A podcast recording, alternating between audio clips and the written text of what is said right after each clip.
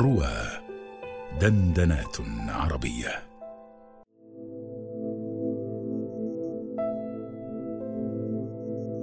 في تفرده الأبدي وبحثه الدائم عن التسامي والمعنى والغاية تتنازع الإنسان في علاقته مع الزمن رحلتا حج متناقضتين تقصد كل منها قبلة عكس اتجاه الأخرى. رحلته الأولى قبلتها إلى النهاية المحتومة إلى الموت وإلى تحقيق مصيره في هذا العالم.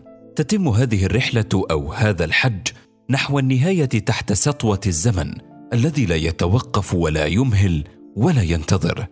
وتأثير الزمن في حياة الفرد ليس تأثير تراكم ونمو واكتمال دائمة إنما هو أيضا تجربة متصلة لتفكك الهوية وضياع المعنى. وتشتت الغايات والطرق.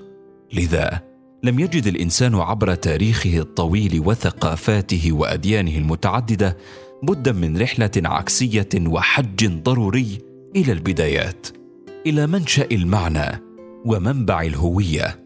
حج غايته التسامي على الزمن وعلى النسيان وعلى التشتت وعلى التباعد التاريخي. حج ينشأ من الأسطورة وإليها يعود. إن كان الإنسان في حجه الأول نحو النهاية مرهونا بالتاريخ وتناقضاته والواقع وحتميته فهو في حجه الثاني نحو البدايات رهن الأسطورة والقصة والشعيرة بما تمثله من تجاوز وتعال على هذا التاريخ وهذا الواقع وهذا الضعف الإنساني الحتمي. ولا تكاد تخلو ديانة أو ثقافة أو حضارة من هذه الشعيرة. حتى تلك المجتمعات التي ادعت القطيعة مع كل ما هو غير عقلاني أو غير عملي ما لبثت أن تنازعتها الضرورة والطبيعة والفطرة الإنسانية وانبثقت من داخلها أشكال أخرى مختلفة من هذا الحج نحو البدايات إلى مكمن المعنى حيث يجثو الإنسان في تفرده وتعاليه. فسيفساء الحج على جدار التاريخ. يقودنا افتراض فطرية منسك الحج وضرورته الغائية في النفس الإنسانية إلى وجوب النظر في لوحة التاريخ حيث مارس الإنسان القديم والوسيط والحديث في مختلف الثقافات والديانات والشعوب هذا المنسك بأشكال وفلسفات وشعائر متباينة ومتقاطعة تشترك في بعض المفاهيم والغايات وتختلف في الشكل والطقوس. تبدأ شعيرة الحج عند أغلب هذه الديانات من الرحلة نفسها أو حتى من اللحظة التي يتم فيها اتخاذ القرار والاستعداد لأداء الشعيرة. وتكمن الغاية أحيانا في الرحلة أو في الطريق التي تشبه إلى حد كبير عملية استخلاص أو انتزاع للنفس والروح من براثن الواقع والمحيط ومن دنس الخطيئة والرغبة والانحطاط إلى مكان أكثر تساميا إلى المقدس والمتعالي إلى المكان الذي ترتبط به الأرض مع السماء. والوجهة هنا ليست جوهرية في ذاتها إلا بمقدار ما يطرح فيها من القداسة. هذه القداسة ذاتها يتم استجلابها من الأسطورة أو القصة المؤسسة وغالبا ما تتشكل المناسك أيضا وفقا لهذه الأسطورة. يمكننا اذا أن نؤسس تجربة الحج على ثلاثة أعمدة لا تكاد تغيب عن أي دين أو ثقافة وهي الأسطورة المناسك وتجربة السمو والتعالي. قد تكون الأسطورة قصة ميلاد أو وفاة أو تضحية أو ذكرى رحلة أو حادثة وتختلف المناسك من الصلاة إلى الطواف مرورا بالتأمل والترتيل والترنم. وتعدد تجارب السمو وأشكالها في شكل طيف واسع من الممارسات كالإحرام أو قطع الرحلة سيرا على الأقدام أو الاغتسال. وتكون الغاية المعلنة للحج غالبا هي إظهار الإخلاص والتفاني وإظهار الانتماء والولاء للدين والطائفة وللإله المعبود وللعالم الآخر المقدس. وفقا للمدخل السابق يمكننا الآن أن نسرد سريعا وصفا لهذه الشعيرة لدى بعض أهم أديان وملل العالم. حج الزراتشتين. تعتبر الزراتشتية إحدى أقدم الديانات في العالم. كان منشأها على يد زرادشت في إقليم خراسان من بلاد فارس. يعبدون إلها واحدا يسمونه أهورمزدا وهو إله الخير أو الحكمة. ويرمزون له بالنار التي يعتبرونها من نعمه الأسمى لبني البشر. يحج الزرادشتيون إلى المعبد الأخضر في مدينة يزد الإيرانية مطلع كل صيف حيث يمارسون شعائرهم وطقوسهم فيخلعون أحذيتهم خارج المعبد ويغطون رؤوسهم بقماش يسمى غوستي ويعبدون إلههم تحت سقف واحد. وتعود قدسية المكان حسب اعتقادهم إلى أنه قبل نحو 1400 عام وأثناء دخول جيوش الفتح الإسلامي إلى بلاد فارس هربت السيدة بانو وهي إحدى بنات يزغاردن الثالث آخر ملوك فارس إلى هذا الجبل.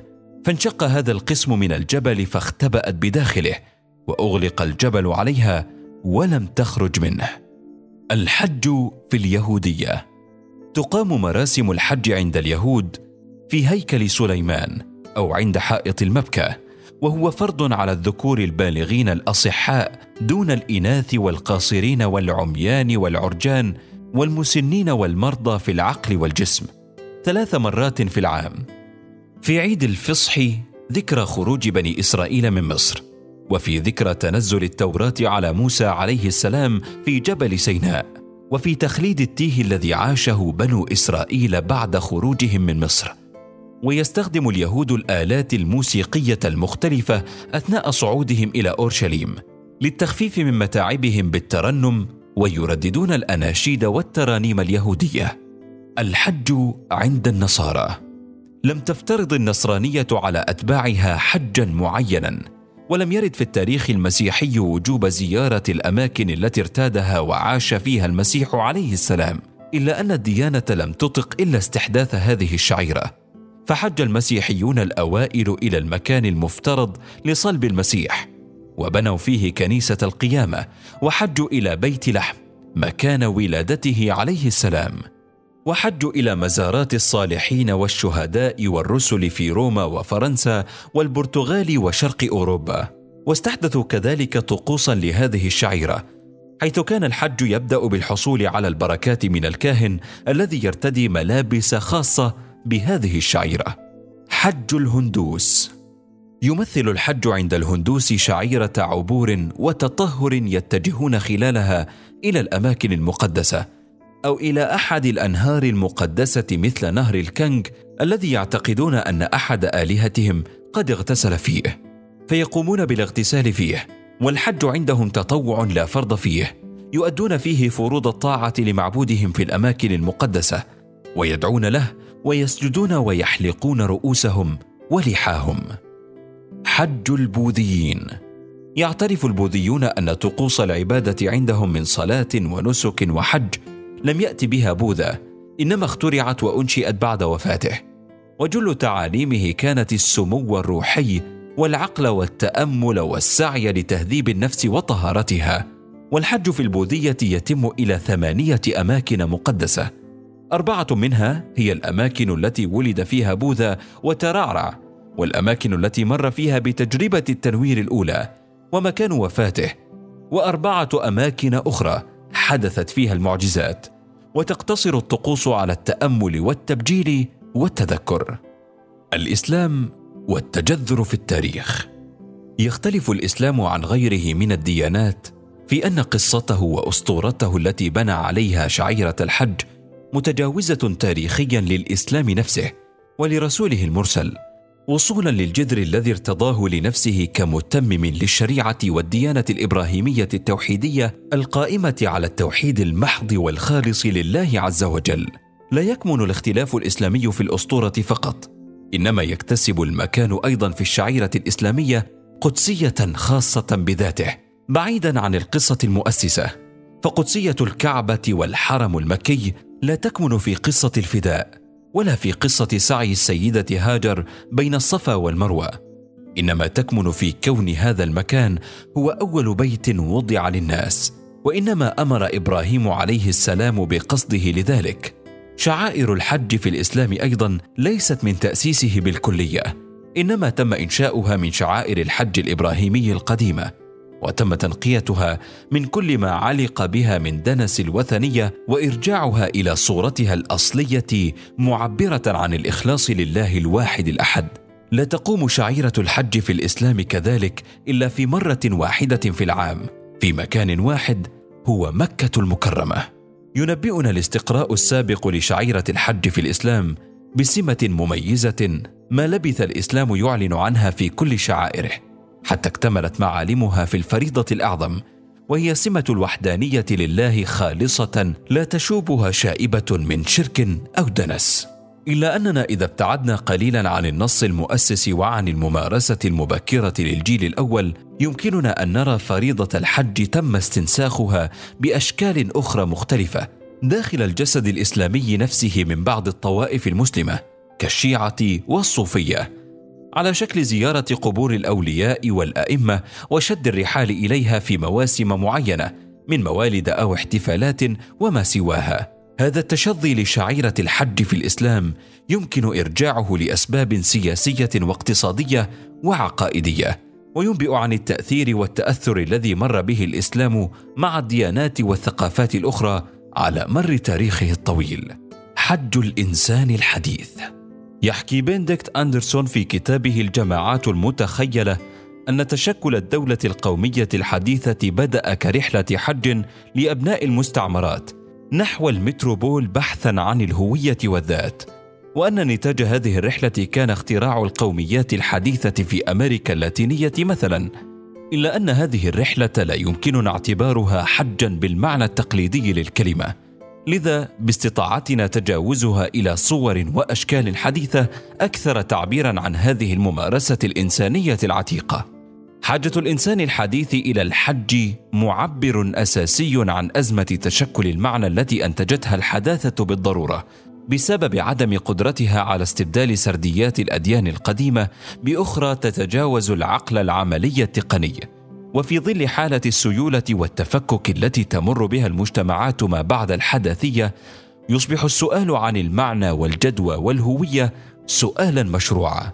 لا يقدم الإنسان الحديث كعادته إجابة مباشرة لكن يمكننا ملاحظة محاولات متكررة من الإجابات المتنازعة والمشتتة تنتهي بما يطلق عليه بعض الباحثين التقوى أو التدين الضمني أو الخفي. وهي أنماط من التفكير الديني التي لا تعبر عن نفسها صراحة كدين خالص. يظهر أثر هذه الأنماط التفكيرية في ممارسات وطقوس تشبه بشكل كبير الطقوس الدينية وتقتفي أثرها. وقد تعيد إحياء بعضها من موات ولكن بغايات مختلفة ومتنوعة.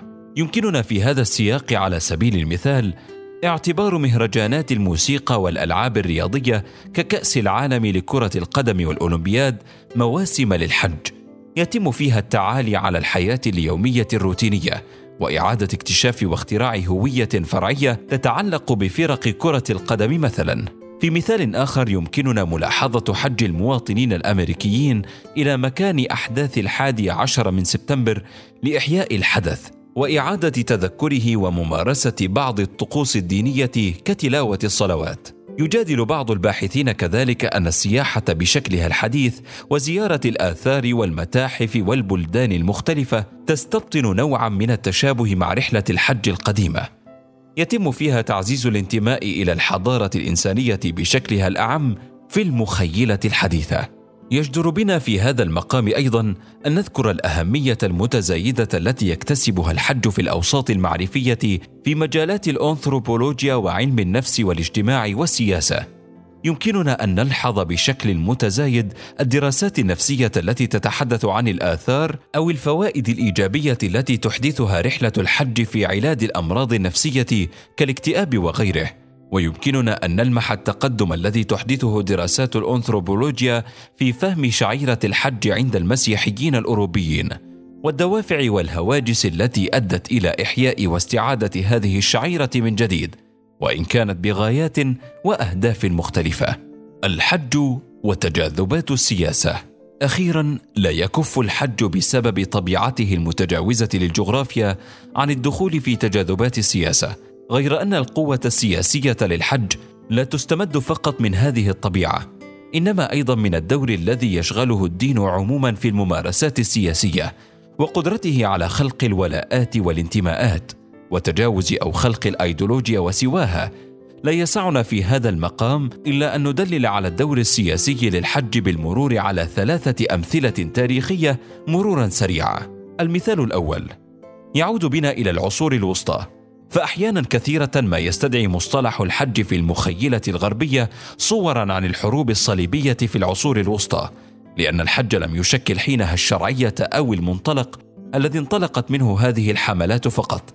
إنما أيضا ساعد هذا المفهوم الكنيسة في مد نفوذها في الداخل الأوروبي نفسه وإعادة ترتيب البيت الأوروبي والخلافات التي تتنازعه تحت ذريعة هذه الشعيرة.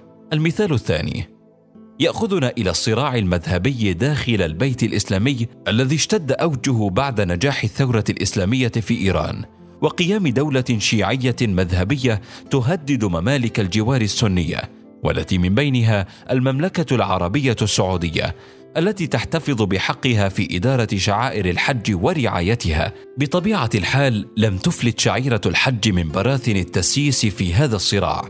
الذي وصلت أوجها في المواجهات الدامية بين الحجاج الإيرانيين والأمن السعودي عام 1987 ومقتل العديد من الحجاج الإيرانيين واحتلال وإغلاق السفارة السعودية بطهران فضلا عن الحوادث والتجاذبات المتفارقة التي لم تتوقف حتى الآن.